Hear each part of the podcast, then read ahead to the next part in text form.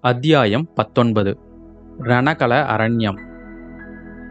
பழந்தமிழ் நாட்டில் போர்க்களத்தில் உயிர் துறந்த மகாவீரர்களின் ஞாபகமாக வீரக்கல் நட்டு கோயில் எடுப்பது மரபு. வெறும் கல் மட்டும் ஞாபகார்த்தமாக நட்டியிருந்தால் நடுக்கர் கோயில் என்று வழங்குவார்கள். அத்துடன் ஏதேனும் ஒரு தெய்வத்தின் சிலையையும் ஸ்தாபித்து ஆலயமாக எழுப்பியிருந்தால் அது பள்ளிப்படை என்று வழங்கப்படும். குடந்தை நகருக்கு அரைக்காதம் வடமேற்கில் மண்ணியாற்றுக்கு வடகரையில் திருப்புரம்பியம் என்னும் கிராமத்துக்கு அருகில் ஒரு பள்ளிப்படை கோயில் இருந்தது. இது அந்த பிரதேசத்தில் நடந்த ஒரு மாபெரும் போரில் உயிர் நீத்த கங்க மன்னன் பிருத்விபதியின் ஞாபகமாக எடுத்தது. உலக சரித்திரம் அறிந்தவர்கள் வாட்டர்லூ சண்டை பானிபெட் சண்டை பிளாசிஸ் சண்டை போன்ற சில சண்டைகளின் மூலம் சரித்திரத்தின் போக்கே மாறியது என்பதை அறிவார்கள். தமிழ்நாட்டை பொறுத்தவரையில் திருப்புரம்பியம் சண்டை அத்தகைய முக்கியத்துவம் வாய்ந்தது. நமது கதை நடந்த காலத்துக்கு சுமார் நூறு ஆண்டு காலத்திற்கு முன்னால் அச்சண்டை நடந்தது. அதன் வரலாறு தமிழ் மக்கள் அனைவரும் தெரிந்திருக்க வேண்டியது அவசியம். கரிகால் வளவன் பெருநெற்கிள்ளி இளஞ்சேட் சென்னி தொடித்தோட் செம்பியன் முதலிய சோழகுல மன்னர்கள் சீரும் சிறப்புமாக சோழ நாட்டை ஆண்டிருந்த காலத்திற்கு பிறகு ஏறக்குறைய ஐநூறு அறுநூறு வருஷ காலம் சோழகுலத்தின் கீர்த்தியை நீடித்த கிரகணம் பிடித்திருந்தது. தெற்கே பாண்டியர்களும் வடக்கே பல்லவர்களும் வலிமை மிக்கவர்களாகி சோழர்களை நெருக்கி வந்தார்கள். கடைசியாக சோழகுலத்தார் பாண்டியர்களின் தொல்லையை பொறுக்க முடியாமல் அவர்களுடைய நெடுங்கால தலைநகரமான உறையூரை விட்டு நகர வேண்டி வந்தது. அப்படி நகர்ந்தவர்கள் குடந்தைக்கு அருகில் இருந்த பழையாறை என்னும் நகருக்கு வந்து சேர்ந்தார்கள். ஆயினும் உறையூர் தங்கள் தலைநகரம் என்னும் உரிமையை விட்டுவிடவில்லை. கோழிவேந்தர் என்ற பட்டத்தையும் விட்டுவிடவில்லை. பழையாறை சோழ மன்னர்களில் விஜயாலய சோழர் என்பவர் இணையில்லா வீரப்புகழ் பெற்றவர். இவர் பற்பல யுத்த களங்களில் முன்னணியில் நின்று போர் செய்து உடம்பில் தொன்னூற்றாறு காயங்களை அடைந்தவர். என் கொண்ட தொன்னூற்றின் மேலுமிரு மூன்று புண் கொண்ட வெற்றி புரவலன் என்று பிற்கால ஆஸ்தான புலவர்களால் பாடப்பெற்றவர். இவருடைய மகன் ஆதித்த சோழன் தந்தைக்கு இணையான பெருவீரனாக விளங்கினான். இவனும் பல போர்களில் கலந்து கொண்டு புகழ் பெற்றான். விஜயாலய சோழர் முதுமை பிராயத்தை அடைந்து மகனுக்கு பட்டங்கட்டிவிட்டு ஓய்ந்திருந்தார். அச்சமயத்தில் பாண்டியர்களுக்கும் பல்லவர்களுக்கும் பகைமை முற்றி அடிக்கடி சண்டை நடந்து கொண்டிருந்தது. அந்த காலத்து பாண்டிய மன்னனுக்கு வரகுணவர்மன் என்று பெயர் பல்லவ அரசனுக்கு அபராஜிதவர்மன் என்று பெயர். இந்த இரண்டு பேரரசர்களுக்குள் நடந்த சண்டைகள் பெரும்பாலும் சோழ நாட்டில் நடைபெற்றன. யானையும் யானையும் மோதி சண்டையிடும்போது நடுவில் அகப்பட்டுக் கொள்ளும் சேவல் கோழியைப் போல் சோழ நாடு அவதிப்பட்டது. சோழ நாட்டு மக்கள் துன்புற்றார்கள். எனினும் இப்போர்களை விஜயாலய சோழர் தமக்கு சாதகமாக பயன்படுத்தி கொண்டார். ஒவ்வொரு போரிலும் ஏதாவது ஒரு கட்சியில் தம்முடைய சிறிய படையுடன் போய் கலந்து கொண்டார். வெற்றி தோல்விகள் மாறி மாறி வந்தாலும் சோழ நாட்டில் போர்க்குணம் மிகுந்து வந்தது. காவேரி நதியிலிருந்து பல கிளை நதிகள் பிரிந்து சோழ நாட்டை வளப்படுத்துவதை யாவரும் அறிவார்கள். அக்கிளை நதிகள் யாவும் காவிரிக்கு தெற்கே பிரிகின்றன. கொள்ளிடத்திலிருந்து பிரிந்து காவிரிக்கும் கொள்ளிடத்துக்கும் நடுவில் பாயும் நதி ஒன்றே ஒன்றுதான். அதற்கு மன்னியாறு என்று பெயர். இந்த மன்னியாற்றின் வடகரையில் திருப்புரம்பியம் கிராமத்துக்கு அருகில் பாண்டியர்களுக்கும் பல்லவர்களுக்கும் இறுதியான பல பரீட்சை நடந்தது. இரு தரப்பிலும் படைபலம் ஏறக்குறைய சமமாக இருந்தது. பல்லவ அபராஜிதவர்மனுக்கு துணையாக கங்க நாட்டு பிருத்விபதி வந்திருந்தான். ஆதித்த சோழனும் அபராஜிதவர்மனுடைய கட்சியில் சேர்ந்திருந்தான். பாண்டிய சைன்யத்துடனும் பல்லவ சைன்யத்துடனும் ஒப்பிட்டால் சோழ சைன்யம் மிக சிறியதாகவே இருந்தது. எனினும் இம்முறை பாண்டியன் வெற்றி பெற்றால் சோழ வம்சம் அடியோடு நாசமாக நேரும் என்று ஆதித்தன் அறிந்திருந்தான். ஆகையால் பெரிய சமுத்திரத்தில் கலக்கும் காவிரி நதியைப் போல் பல்லவரின் மகா சைன்யத்தில் தன்னுடைய சிறு படையையும் சேர்த்திருந்தான். காத தூரத்துக்கு காத தூரம் ரணகலம் பரவியிருந்தது. ரதகஜ துரக பதாதிகள் என்னும் நாலு வகை படைகளும் போரில் ஈடுபட்டிருந்தன. மலையோடு மலை முட்டுவது போல் யானைகள் ஒன்றையொன்று தாக்கியபோது நாலா திசைகளும் அதிர்ந்தன. புயலோடு புயல் மோதுவது போல் குதிரைகள் ஒன்றின் மீது ஒன்று பாய்ந்தபோது குதிரை வீரர்களின் கையில் இருந்த வேல்கள் மின்வெட்டுகளைப் போல் பிரகாசித்தன. ரதத்தோடு ரதம் மோதி சுக்குநூறாகி திசையெல்லாம் பறந்தன. காலால் வீரர்களின் வாள்களோடு வாள்களும் வேல்களோடு வேல்களும் உராய்ந்தபோது எழுந்த ஜங்கார ஒளிகளினால் திக்கு திக்காந்தங்கள் எல்லாம் நடுநடுங்கின. மூன்று நாள் இடைவிடாமல் சண்டை நடந்த பிறகு ரணகளம் முழுவதும் இரத்தக் கடலாக காட்சியளித்தது. அந்த கடலில் செத்த யானைகளும் குதிரைகளும் திட்டுத்திட்டாக கிடந்தன. உடைந்த ரதங்களின் பகுதிகள் கடலில் கவிழ்ந்த கப்பலின் பலகைகளைப் போல் மிதந்தன.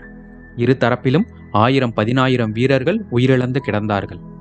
மூன்று நாள் இவ்விதம் கோர யுத்தம் நடந்த பிறகு பல்லவர் சைன்யத்தில் ஒரு பகுதிதான் மிஞ்சியிருந்தது. மிஞ்சியவர்களும் மிக களைத்திருந்தார்கள். பாண்டிய நாட்டு வீர மறவர்களோ களைப்பையே அறியாத வரம் வாங்கி வந்தவர்களைப் போல் மேலும் மேலும் வந்து தாக்கினார்கள். அபராஜிதவர்மனுடைய கூடாரத்தில் மந்திர ஆலோசனை நடந்தது. அபராஜிதன் பிருத்திவிபதி ஆதித்தன் ஆகிய மூன்று மன்னர்களுடன் படைத்தலைவர்களும் கலந்து ஆலோசித்தார்கள். இனி எதிர்த்து நிற்க முடியாது என்றும் பின்வாங்கி கொள்ளிடத்துக்கு வடகரைக்கு சென்று விடுவதே உசிதம் என்றும் முடிவு செய்தார்கள். இப்படிப்பட்ட நிலைமையில் போர்க்களத்தில் ஓர் அதிசயம் நடந்தது. முதுமையினால் தளர்ந்தவனும் உடம்பில் தொன்னூற்றாறு காயவடுக்கள் உள்ளவனும் கால்களில் பட்ட கொடிய காயத்தினால் எழுந்து நிற்கும் சக்தியை இழந்தவனுமான விஜயாலய சோழன் எப்படியோ யுத்த அரங்கத்திற்கு வந்துவிட்டான். பல்லவ சைன்யம் பின்வாங்கி கொள்ளிடத்திற்கு வடக்கே போய்விட்டால் சோழ நாடு மறுபடியும் நெடுங்காலம் தலையெடுக்க முடியாது என்பதை உணர்ந்திருந்த அந்த கிளசிங்கத்தின் கர்ஜனை பல்லவர் கட்சியில் எஞ்சியிருந்த வீரர்களுக்கு புத்துயிர் அளித்தது. ஒரு யானை எனக்கு ஒரு யானை கொடுங்கள் என்றான். நமது யானைப்படை முழுவதும் அதமாகிவிட்டது ஒன்று கூட தப்பவில்லை என்றார்கள். ஒரு குதிரை ஒரு குதிரையாவது கொண்டு வாருங்கள் என்றான். உயிருள்ள குதிரை ஒன்று கூட மிஞ்சவில்லை என்று சொன்னார்கள். சோழ நாட்டு சுத்த வீரர்கள் இருவரேனும் மிஞ்சி உயிரோடு இருக்கிறார்களா? இருந்தால் வாருங்கள் என்று விஜயாலயன் அலறினான். இருவருக்கு பதிலாக இருநூறு பேர் முன்னால் வந்தார்கள். இரண்டு பேர் தோளில் வலியும் நெஞ்சில் உரமும் உள்ள இரண்டு பேர் என்னை தோள் கொடுத்து தூக்கிக் கொள்ளுங்கள். மற்றவர்கள் இரண்டு இரண்டு பேராக பின்னால் வந்து கொண்டிருங்கள். என்னை சுமக்கும் இருவர் விழுந்தால் பின்னால் வரும் இருவர் என்னை தூக்கிக் கொள்ளுங்கள் என்றான் அந்த வீராதி வீரன். அப்படியே இரண்டு பீமசேனர்கள் முன்னால் வந்து விஜயாலய சோழனை தோளில் தூக்கிக் கொண்டார்கள். போங்கள் போர்முனைக்கு போங்கள் என்று கர்ஜித்தான். போர்க்களத்தில் ஓரிடத்தில் இன்னமும் சண்டை நடந்து கொண்டிருந்தது. தெற்கத்தி மறவர்கள் கீழே நாட்டாரை தாக்கி பின்வாங்க செய்து கொண்டே வந்தார்கள். இருவருடைய தோள்களில் அமர்ந்த விஜயாலயன் அந்த போர்முனைக்கு போனான். இரண்டு கைகளிலும் இரண்டு நீண்ட வாள்களை வைத்துக்கொண்டு திருமாலின் சக்கராயுதத்தைப் போல் சுழற்றிக்கொண்டு எதிரிகளுக்கிடையே புகுந்தான். அவனை தடுக்க யாராலும் முடியவில்லை. அவன் புகுந்து சென்ற வழியெல்லாம் இருபுறமும் பகைவர்களின் உடல்கள் குவிந்து கொண்டே இருந்தன. ஆம் இந்த அதிசயத்தை பார்ப்பதற்காக பின்வாங்கிய வீரர்கள் பலரும் முன்னால் வந்தார்கள். விஜயாலய சோழனுடைய அமானுஷ்ய வீரத்தைக் கண்டு முதலில் சிறிது திகைத்து நின்றார்கள். பிறகு ஒருவரை ஒருவர் உற்சாகப்படுத்திக் கொண்டு தாங்களும் போர் முனையில் புகுந்தார்கள். அவ்வளவுதான். தேவி ஜெயலட்சுமியின் கருணா கடாட்சம் இந்த பக்கம் திரும்பிவிட்டது. பல்லவர் படைத்தலைவர்கள் பின்வாங்கி கொள்ளிடத்திற்கு வடகரை போகும் யோசனையை கைவிட்டார்கள். மூன்று வேந்தர்களும் தமக்குரிய மூலபல வீரர்கள் புடைசூழ போர் முனையில் புகுந்தார்கள். சிறிது நேரத்துக்கெல்லாம் பாண்டிய வீரர்கள் பின்வாங்கத் தொடங்கினார்கள். கங்க மன்னன் பிருத்விபதி அன்றைய போரில் செயற்கரும் செயல்கள் பல புரிந்த பிறகு தன் புகழுடம்பை அப்போர்க்களத்தில் நிலைநாட்டிவிட்டு வீர சொர்க்கம் சென்றான். அத்தகைய வீரனுடைய ஞாபகார்த்தமாக அப்போர்க்களத்தில் வீரக்கல் நட்டினார்கள். பிறகு பள்ளிப்படை கோயிலும் எடுத்தார்கள். அத்தகைய கொடூரமான பயங்கர யுத்தம் நடந்த ரணகலம் சில காலம் புல் பூண்டுகள் முளையாமல் கிடந்தது. அந்த பக்கம் மக்கள் போவதே இல்லை. சிறிது காலத்துக்கு பிறகு அங்கே காடு மண்ட ஆரம்பித்தது. பள்ளிப்படை கோவிலை சுற்றி காடு அடர்ந்தது. புதர்களில் நரிகள் குடிபுகுந்தன. இருண்ட மரக்கிளைகளில் ஆந்தைகளும் கோட்டான்களும் வாசம் செய்தன. நாளடைவில் அப்பள்ளிப்படை கோவிலுக்கு யாரும் போவதை நிறுத்திவிட்டார்கள். எனவே கோயிலும் நாளுக்கு நாள் தகர்ந்து போய் வந்தது. நமது கதை நடக்கும் காலத்தில் பாழடைந்து கிடந்தது. இத்தகைய பாழடைந்த பள்ளிப்படை கோயிலுக்கு இருட்டுகிற நேரத்தில் ஆழ்வார்க்கடியான் வந்து சேர்ந்தான். அக்கோயிலின் மேல் மண்டப விளிம்பில் அமைந்த காவல் பூதங்கள் அவனை பயமுறுத்த பார்த்தன. ஆனால் அந்த வீர வைஷ்ணவ சிகாமணியா பயப்படுகிறவன்? பள்ளிப்படை கோயில் மண்டபத்தின் மீது தாவி ஏறினான். மண்டபத்தின் மீது கவிந்திருந்த மரக்கிளையின் மறைவில் உட்கார்ந்து கொண்டான். நாலாபுறமும் கவனமாக பார்த்து கொண்டே இருந்தான். அவனுடைய கண்கள் அடர்த்தியான இருளை கிழித்து கொண்டு பார்க்கும் சக்தியை பெற்றிருந்தன. அவனுடைய செவிகளும் அவ்வாறே மிக மெல்லிய இசையையும் கேட்கக்கூடிய கூர்மை பெற்றிருந்தன. இருட்டி ஒரு நாளிகை இரண்டு நாளிகை மூன்று நாளிகையும் ஆயிற்று. சுற்றிலும் சூழ்ந்திருந்த அந்தகாரம் அவனை அடியோடு அமுக்கி மூச்சு திணற செய்தது. அவ்வப்போது காட்டு மரங்களுக்கிடையே சலசலவென்று ஏதோ சத்தம் கேட்டது. அதோ ஒரு மரநாய் மரத்தின் மேல் ஏறுகிறது. அதோ ஒரு ஆந்தை உருமுகிறது. இந்த பக்கம் ஒரு கோட்டான் கூவுகிறது. மரநாய்க்கு பயந்து ஒரு பறவை சடசடவென்று சிறகை அடித்துக்கொண்டு மேல் கிளைக்கு பாய்கிறது. அதோ நரிகள் ஊளையிடத் தொடங்கிவிட்டன. தலைக்கு மேலே ஏதோ சத்தம் கேட்டது. அண்ணாந்து பார்த்தான். அணிலோ ஓனானோ அல்லது அத்தகைய வேறொரு சிறிய பிராணியோ மரக்கிளைகளின் மீது தாவி ஏறிற்று. மரக்கிளைகளின் இடுக்குகளின் வழியாக வானத்தில் ஒரு சிறு பகுதி தெரிந்தது. விண்மீன்கள் முணுக் முணுக்கென்று மின்னிக்கொண்டு கீழே எட்டி பார்த்தன. அந்த தனிமை மிகுந்த கணாந்தகாரத்தினிடையே வானத்து நட்சத்திரங்கள் அவனுடன் நட்புரிமை கொண்டாடுவது போல் தோன்றின.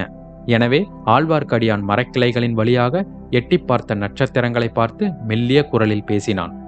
ஓ நட்சத்திரங்களே உங்களை இன்றைக்கு பார்த்தால் பூவுலக மக்களின் அறிவீனத்தை பார்த்து கேலி செய்து கண் சிமிட்டி சிரிப்பவர்களைப் போல் தோன்றுகிறது. சிரிப்பதற்கு உங்களுக்கு வேண்டிய காரணமும் உண்டு. நூறு வருஷத்துக்கு முன்னால் இதே இடத்தில் நடந்த பெரும் போரையும் போர் நடந்த பிறகு இங்கே வெகுநாள் வரை இரத்த வெள்ளம் பெருகி கிடந்ததையும் பார்த்திருக்கிறீர்கள். மனிதர்கள் எதற்காக இப்படி ஒருவரையொருவர் பகைக்க வேண்டும்? எதற்காக இப்படி மனித ரத்தத்தை சிந்தி வெள்ளமாக ஓட செய்ய வேண்டும் என்றும் வியக்கிறீர்கள்? இதற்கு பெயர் வீரமாம். ஒரு மனிதன் இறந்து நூறு வருஷம் ஆகியும் அவனிடம் பகைமை பாராட்டுகிறார்கள். இந்த பள்ளிப்படை பகைவனுடைய பள்ளிப்படையாம். பகைவன் பள்ளிப்படைக்கு அருகில் கூடி யோசிக்கப் போகிறார்களாம். செத்து போனவர்களின் பெயரால் உயிரோடு இருப்பவர்களை இம்சிப்பதற்கு வானத்து விண்மீன்களே நீங்கள் ஏன் சிரிக்க மாட்டீர்கள்? நன்றாய் சிரியுங்கள். கடவுளே இங்கு வந்தது வீண்தானா? இன்றிரவெல்லாம் இப்படியே காலம் கழியப் போகிறதா? எதிர்பார்த்த ஆட்கள் இங்கே வரப்போவதில்லையா? என் காதில் விழுந்தது தவறா? நான் சரியாக கவனிக்கவில்லையா? அல்லது அந்த மச்சஹஸ்த சமிஞ்சையாளர்கள் தங்கள் யோசனையை மாற்றிக்கொண்டு வேறிடத்திற்கு போய்விட்டார்களா? என்ன ஏமாற்றம்? இன்றைக்கு மட்டும் நான் ஏமாந்து போனால் என்னை நான் ஒரு நாளும் மன்னித்துக் கொள்ள முடியாது. ஆ அதோ சிறிது வெளிச்சம் தெரிகிறது. அது என்ன? வெளிச்சம் மறைகிறது? மறுபடி தெரிகிறது. சந்தேகமில்லை. அதோ சுளுந்து கொளுத்தி பிடித்துக்கொண்டு யாரோ ஒருவன் வருகிறான். இல்லை இரண்டு பேர் வருகிறார்கள். காத்திருந்தது வீண் போகவில்லை. வந்தவர்கள் இருவரும் பள்ளிப்படையை தாண்டிக் கொண்டு சிறிது அப்பால் போனார்கள். அடர்ந்த காட்டுக்கு மத்தியில் சிறிது இடைவெளி இருந்த இடத்தில் நின்றார்கள். ஒருவன் உட்கார்ந்து கொண்டான். கையில் சுளுந்து வைத்திருந்தவன் சுற்றுமுற்றும் பார்த்து கொண்டிருந்தான். யாருடைய வரவையோ அவன் எதிர்பார்த்தான் என்பதில் சந்தேகமில்லை. சற்று நேரத்துக்கெல்லாம் இன்னும் இரண்டு பேர் வந்தார்கள். அவர்கள் இதற்கு முன் இந்த இடத்திற்கு வந்தவர்களாக இருக்க வேண்டும். இல்லாவிட்டால் இந்த இருளில் அடர்ந்த காட்டில் வழி கண்டுபிடித்து கொண்டு வர முடியுமா? முதலில் வந்தவர்களும் பின்னால் வந்தவர்களும் ஏதோ பேசிக்கொண்டார்கள். ஆனால் ஆழ்வார்க்கடியான் காதில் அது ஒன்றும் விழவில்லை. அடடா இத்தனை கஷ்டப்பட்டு வந்தும் பிரயோஜனம் ஒன்றும் இராது போலிருக்கிறதே. ஆட்களின் அடையாளம் கூட தெரியாது போலிருக்கிறதே. பிறகு இன்னும் இரண்டு பேர் வந்தார்கள். முன்னால் வந்தவர்களும் கடைசியில் வந்தவர்களும் ஒருவருக்கொருவர் பேசிக்கொண்டார்கள். கடைசியாக வந்தவர்களில் ஒருவன் கையில் ஒரு பை கொண்டு வந்திருந்தான். அதை அவன் அவிழ்த்து அதனுள் இருந்தவற்றை கொட்டினான். சுளுந்து வெளிச்சத்தில் தங்க நாணயங்கள் பளபளவென்று ஒளிர்ந்தன. கொட்டிய மனிதன் பைத்தியம் பிடித்தவனைப் போல் சிரித்து நண்பர்களே சோழ நாட்டு பொக்கிஷத்தை கொண்டே சோழ ராஜ்யத்திற்கு உலை வைக்கப் போகிறோம். இது பெரிய வேடிக்கையல்லவா? என்று சொல்லிவிட்டு மறுபடியும் கலகலவென்று சிரித்தான். ரவிதாசரே இரைச்சல் போட வேண்டாம். கொஞ்சம் மெதுவாக பேசலாம் என்றான் ஒருவன். ஆஹா இங்கு இப்படி பேசினால் என்ன? நரிகளும் மரநாய்களும் கோட்டான்களும் தான் நம் பேச்சை கேட்கும். நல்ல வேளையாக அவை யாரிடமும் போய் சொல்லாது என்றான் ரவிதாசன். இருந்தாலும் கொஞ்சம் மெதுவாக பேசுவதே நல்லது அல்லவா? பிறகு அவர்கள் மெல்ல பேசத் தொடங்கினார்கள். ஆழ்வார்க்கடியானுக்கு அவர்களுடைய பேச்சை கேட்டறியாமல் மண்டபத்தின் பேரில் உட்கார்ந்திருப்பது வீண் என்று தோன்றியது. மண்டபத்திலிருந்து இறங்கி கூட்டம் நடக்கும் இடத்திற்கு அருகில் நின்று ஒட்டு கேட்டே தீர வேண்டும். அதனால் விளையும் அபாயத்தையும் சமாளித்துக் கொள்ள வேண்டும். இவ்விதம் எண்ணி ஆழ்வார்க்கடியான் மண்டபத்திலிருந்து இறங்க முயன்றபோது மரக்கிளைகளில் அவன் உடம்பு உராய்ந்ததால் சலசலப்பு சத்தம் உண்டாயிற்று. பேசிக் கொண்டிருந்த மனிதர்களில் இருவர் சட்டென்று குதித்து எழுந்து யாரங்கே? என்று கர்ஜித்தார்கள்.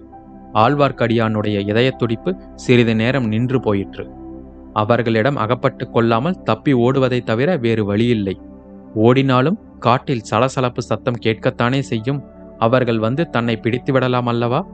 அச்சமயத்தில் கோட்டான் ஒன்று சப்பட்டையை விரித்து உயர்த்தி அடித்து கொண்டதுடன் ஊம் ஊம் என்று உருமியது. அத்தியாயம் பத்தொன்பது முடிவுற்றது. வந்தியத்தேவனின் பயணம் தொடரும்.